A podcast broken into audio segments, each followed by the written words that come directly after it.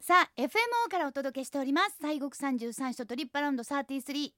早速なんですけどもねはい森さん、はいはいこんなメッセージが届いております、はい京都府匿名希望の女性ですはいありがとうございますありがとうございますいつも楽しく聞かせていただいております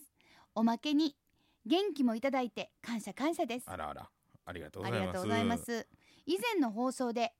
お釈迦様のお話があった時は分かりやすくてためになりまたまた感謝でしたあー恐れ入りますそこでお願いがございますほう燃費観音力ってはあは何でしょああうぜひ教えてほしいですよろしくお願いします、あはいはいこれ、はいこれちょっと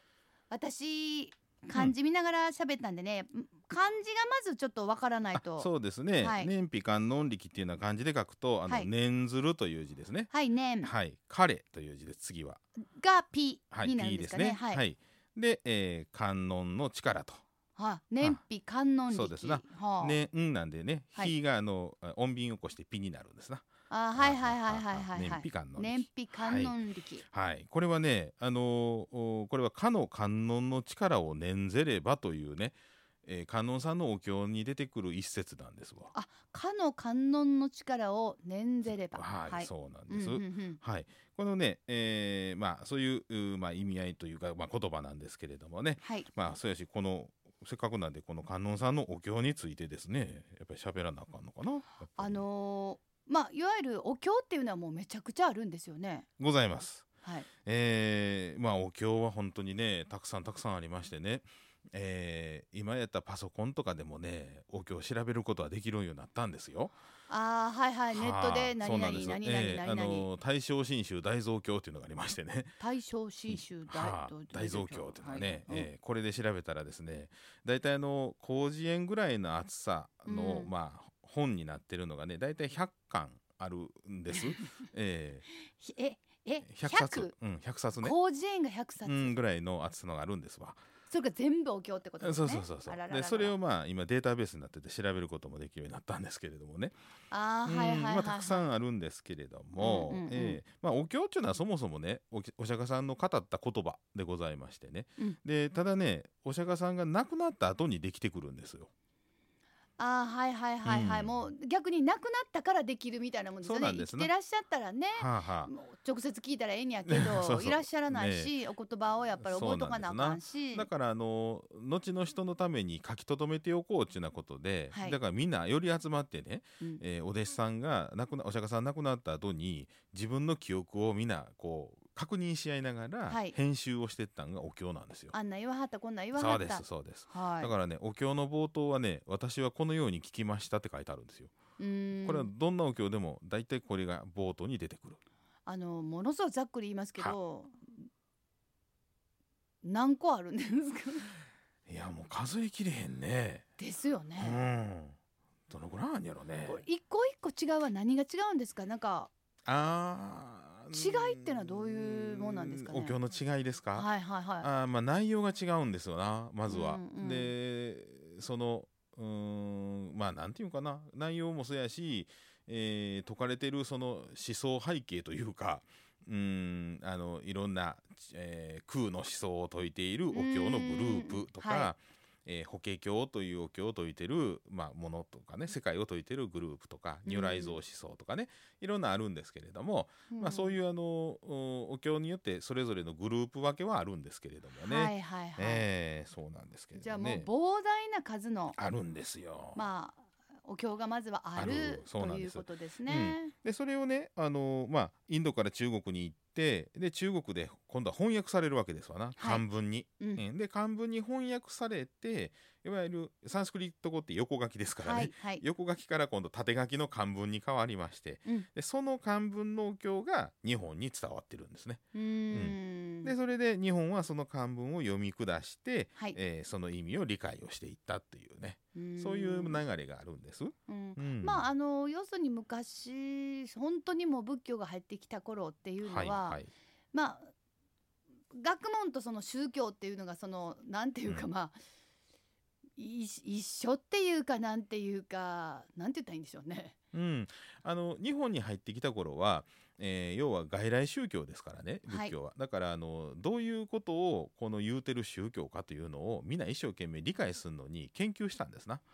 あああーそうかそうかこれはどういうこと言うてんねやろそうそうそうそうれまで日本にも要するにまあ土着のう、んまあ、いわゆるまあいわゆる神道があったんですよね。あそうかそうか、うん神道があってそうですそうですはいはい、で、まあ、そこであの日本人がこの教えはどういうもんなんやいうのをこう一生懸命研究していってうん、でまああの神仏とあいわゆる神道とあのこう相重なってくるとこがあったりとかしてうん、でまああの独自のまた発展を遂げてくるんですけどね日本は日本で。そうなんですね、えそうなんでまあそんなたくさんたくさんあのお経あるんですけれども、はいこの観音さんのお経っていうのは法華経というねあのまあお経の中でも有名なあの妙法蓮華経というお経なんですがはいその中に説かれてるうお経なんですね。はいえーですからね法華経っていうのはね28章立ての物語なんですわ。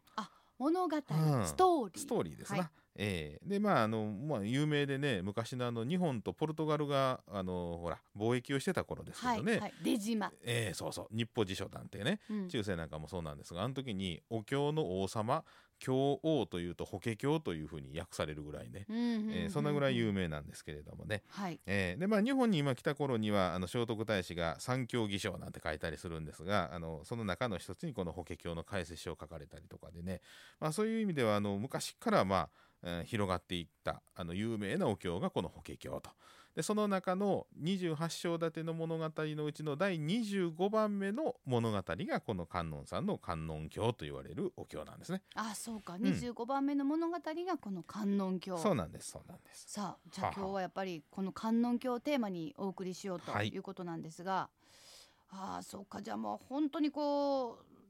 観音様の、うんじゃあ観音様の何についてあなるほどね。観音経っていうのはね、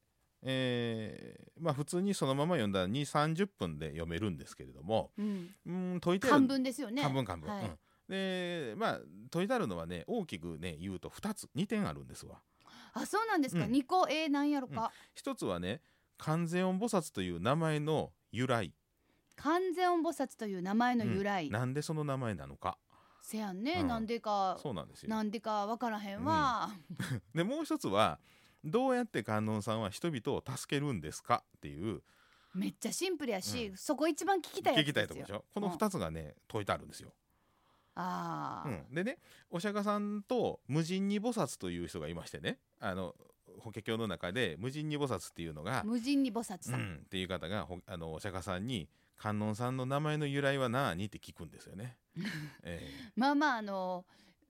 隣の人がびっくりするぐらいストレートに聞くことありますよ ね。うわそれ聞いたみそうたそういそうなそう。そう何なの？何なのって聞いちゃったんっで、ていうはえい。えだ観音さんあのそうお釈迦さんが「それはね」っていうふうに教えたわけですわな。それがまず一つ目。で観世音っていうのはまああのー私というのとあなたというこう私とあなたっていうね二元がありますけれど、うん、観音さんと私というねあの要するに、えー助ける人と助けられる人がいるわけですわな。はい。えーでこのおー言うたら両者がこうあるんですけれどもこれが一つになった世界の名前が完全音やっていうわけですよ。要はあーうん一つになった世界関係ってことですか？要はあの助けて、えー要はなんて言ったらいいかなあ例えば、うんえー子供が熱を出したと。はい。うわもう変わってあげたいなと思うじゃないですか、うんで心が相手と心が相通じる瞬間っていろいろなタイミングあるじゃないですか、ねはい。そういう時ですよねだからあなあーうん、私と観音さんの思いが通じた時ね、それが完全音。うん、っていう要は要は観音様はすぐそばにおりますっていうことを言ってるんで、うんううんうんんうんあのいるんやけどそれを気づけるかどうかっていう、まあ、こともあるんですけれどね、はいですかはら、いはい。私は常に観音さんと共にありますっていう、まあ、観音さんはあなたと共にありますっていうことを表明している名前が観世音っていう名前の由来なんですな、ああそうか、ええいつもそいつもそばにいるようっんてね。そんな感じやね、まあちょっとね歌詞にもなりそうな感じですけども、はいはいそれをはもうまさに感じないとうん、感じもう当然のこと言いますけど感じないと感じられないですねそうですねいいヒント持ったらもうずっといいヒンあのねカトリックのね方のね詩の中にね、うん神様と共にねその歩いてたと、はい常に私はあなたのそばに歩いてたけれども、うんしんどい時にあなたはそばにいなかったと神様に言うわけですよね。あらら、えーなぜいなかったのって言って神さんんに聞くと神様は、あのその時はああなたをね背負ってたのよっていうねあらそういう、まあ、答えをしたっていうねその、まあ、詩があるんですけどね、うーんまさにねいやこれ宗教違えどもね一緒なんですよなう、うんんその感覚というかね、そうですね、えーでそれを聞いてこうハッとさせられたり、うん、そうそうあのそこで「あいつもいてくれんにゃ、うんいつも違反にゃ」とまあここがまた思うかどうかっていうそうですねポイントの一つではそれそ,、そうれなをんで聞すよいても「いやそんなうん分からへん」ってなるのまあかねっていうねそうですわね。まあねそのまあいろんな宗教、まあ、フィットみたいなね、うんことを言ったりしますけれそどうですもわね。あそうかじゃあお名前を聞いてそうなんですよ。あとどうやってっていう、助けるのかっていうのはね。そうそうさっきが「わーい」だったじゃないですそうか。そうそう。次はハウツハーウですねで。すよね。 どうやって。 How だから要は、あの観音さんはねいろんな姿に変化して変身して人々を助けるって言ってるんですよ。あすあなんかそれは聞いたことがあります。だからそれが、えーお経の中にその類例として33あげますってこうずっと33のパターンが書いてあるんですね。はあえーある時は国王であったり動物であったりとか、はあ、えー要はまあいろんな姿に変じてということで、三十三変化。ええちなみに33所の33というのはこの数字から来るんですよね。あ、そうなんですか。観音さんのお経の中に私が変身するこの形の、まあ、例が挙げたある33の例の数字から33っていうのが出てくるんですよ。ああ、そうか。だからうんそれはじゃあ、要するに場所を変えてみたいなことになるんですかね。この三十三っていうのあは。うん、いろんな姿で人うん々を助けるっていうことですわな。。うんうんうんうんうんええへえ、ここから三十三が来てそうないんでる。すよ。そうか。まあほんでね、うんうんうんまあなんかまあそんななんとなくもやっと分かってきたところで、はい、じゃあなんでお経をまあ唱えるっていうか念じるかっていうおか。ーお経をなぜ読むかってことですかそうっすね。なるほどねこれはねいろんな、まあ、考え方あるんですけども、うんうんあのまあ、一つはね、えー仏さんにはね、えー、32の身体的特徴があるんですよ。今度は三十二なんや。うんうんそうなの一番有名なのはあの奈良の大仏さんの髪型あるでしょあ、はいはい、ああの、のちょ羅っ髪とというパンチパンみたいなやつですか。そうそうそうそうそう、はいで仏さんになるとああいう髪型になったりとかね足の裏の土踏まずがなくなったりね、まあ、いろんなのあるんですわでほうその中にね一つねその声がね、えー、凄まじくこう素晴らしい声になるって書いてあるんですけどもえー、どんな、え、え、 「えこえ声」っていうねうんでそれは要は仏像にするとね像としてはできるんですよ姿は、 再そう現でですきるんですね、よ。なんとか作ることはできます。そう、はいけどね声だけは再現できひんのですわそうですよね、うんもう誰が、誰かが言ったら、それはもう誰かの声でやって、仏様の声ではないですね。ないうんはい。けどもお経を読むと自分の声で読むんですけれどもけどその言うてる言葉は仏さんのその説いてる言葉ですからはい。自分の声なんですけど聞いてるのは自分の声でありながら仏さんの言葉を聞いてるということですわな。ああ、ええお言葉を聞いている。そうそうそうはいはってい。なると前の仏さんの前だ木の塊でできた仏様にうん。その仏様の声がこれでプラスされるわけですわ言葉がね。はいはいはいはいはい。そうすると仏様の姿がそこで再現できるんですね最後、うんうんうんうんううんんですからねあのお経を読むっていうのはあの仏様の自分の声なんですけれども仏さんの声を聞く、うんうんうん。じゃあ、やっぱり声に出さな、出した方がいいんですね。そうですね読経ですですねまあお経の読み方でももあの暗唱して黙って読むっていうのもあるんですけれども、んんんまあ、声を出して読むっていうのはそういう意味があるんですねお経を読むっていうこと自体がねはあ、そうなんですなだからまあやっぱりあのえ一つ一つに意味があってえ、そうですなそういうのをまああのこう知っていくっていうのもうんまあなんていうかななんか仏様がいらっしゃる何かを感じるまあ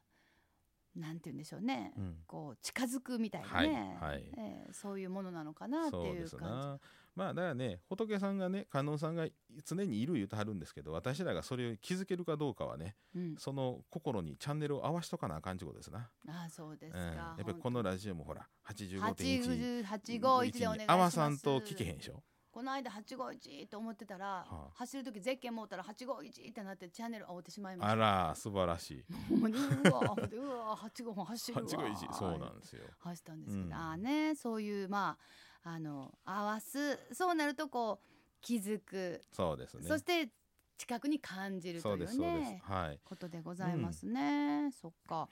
あの先はい月の質問大会で、お札書でいただけるオリジナル産業を集めると、はいあの観音経の一節はにいなはるっいてはいいうありましたお話もありましたね。そうですというそことうでですその農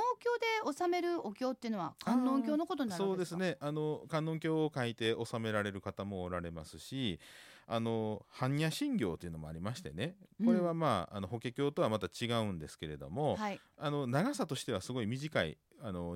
254文字のまあそんなに長くはないんですがはい、かの漢字財菩薩っていうのが出てくるんですけど、うこれん、観音さんなんですよ。おあそうなん観です世ね音菩薩と漢字財菩薩というね。これ観世音と漢字は財い、これね訳が違うんですけど同じ人なんですわ。うーんええようありますよあの海外なのに世界史なんかでもほら、うんうんうんあのピえーなんだピエールとなピオールかなかなかわかりまはせいんはけいど、ピョートルとピエールみたいな映画に同じとかはいはいはいはいはいあのありますあれと同じでねうんあね訳が違うと名前が変わるんですな。ははああそうかねそうですねままあ、あ、まあそういうあの、えー、観音経を書いたりかん、えーかえー般若心経を書いたりとか、まあ、もうちょっともっと短いのは延命軸観音経とかねうんいろんなあるんですけれども、まあ、そういうお経を書いて写経をしてそれを納めるというね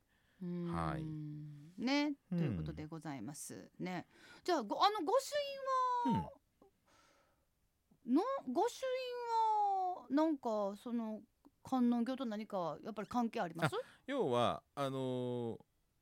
ーえー写経をしましてで写経もこれね立派なね修行なんですよ。うん。法華経の中には5つの修行があってその中の1つに写経というのがあってでこれをまあ移すという一つの行をしましてそれをお寺に納めると。うん。で納めてでそれを確かに受け取りましたということであの農協納めたお経のお印ということで、はいはいはごい。法印を押して農協長に書くと、まあ、こういうことですわな。はいじゃあもうそれそこから考えても御はい朱印だけもらいに行こうでパーン行ってポンポン押してもらってシュー書いてもらってほら帰るわじゃあ絶対ないですそうねね。ほんまはねちゃんと農協をしてっていうのが一つということですよね。もうせめてやはり観音本経堂をそうねそう本堂でねお経、まうんあ、写経そこまで言うんでもあっても本堂でお参りをする、うんうんねうんうんまあ、お経を読むとかねそうですそれが写経の代わりですわな。そうですよね。さあわかりました。ね観音経まあ、はいねいろいろとやっぱりもうあのどんどんお話をしていくとちょっと難しくなっていくそわらそうけやなんねですけれども、 そらそうやまあ今日はちょっと触りをねはい、まあでも森さんやからこんだけちょっといやいやいやいや優しい言うてくれはるんでねいいいい皆さんも少し分かっていただけたかなと番組では皆さんからのご質問テーマのリクエストもお待ちしております送ってきてください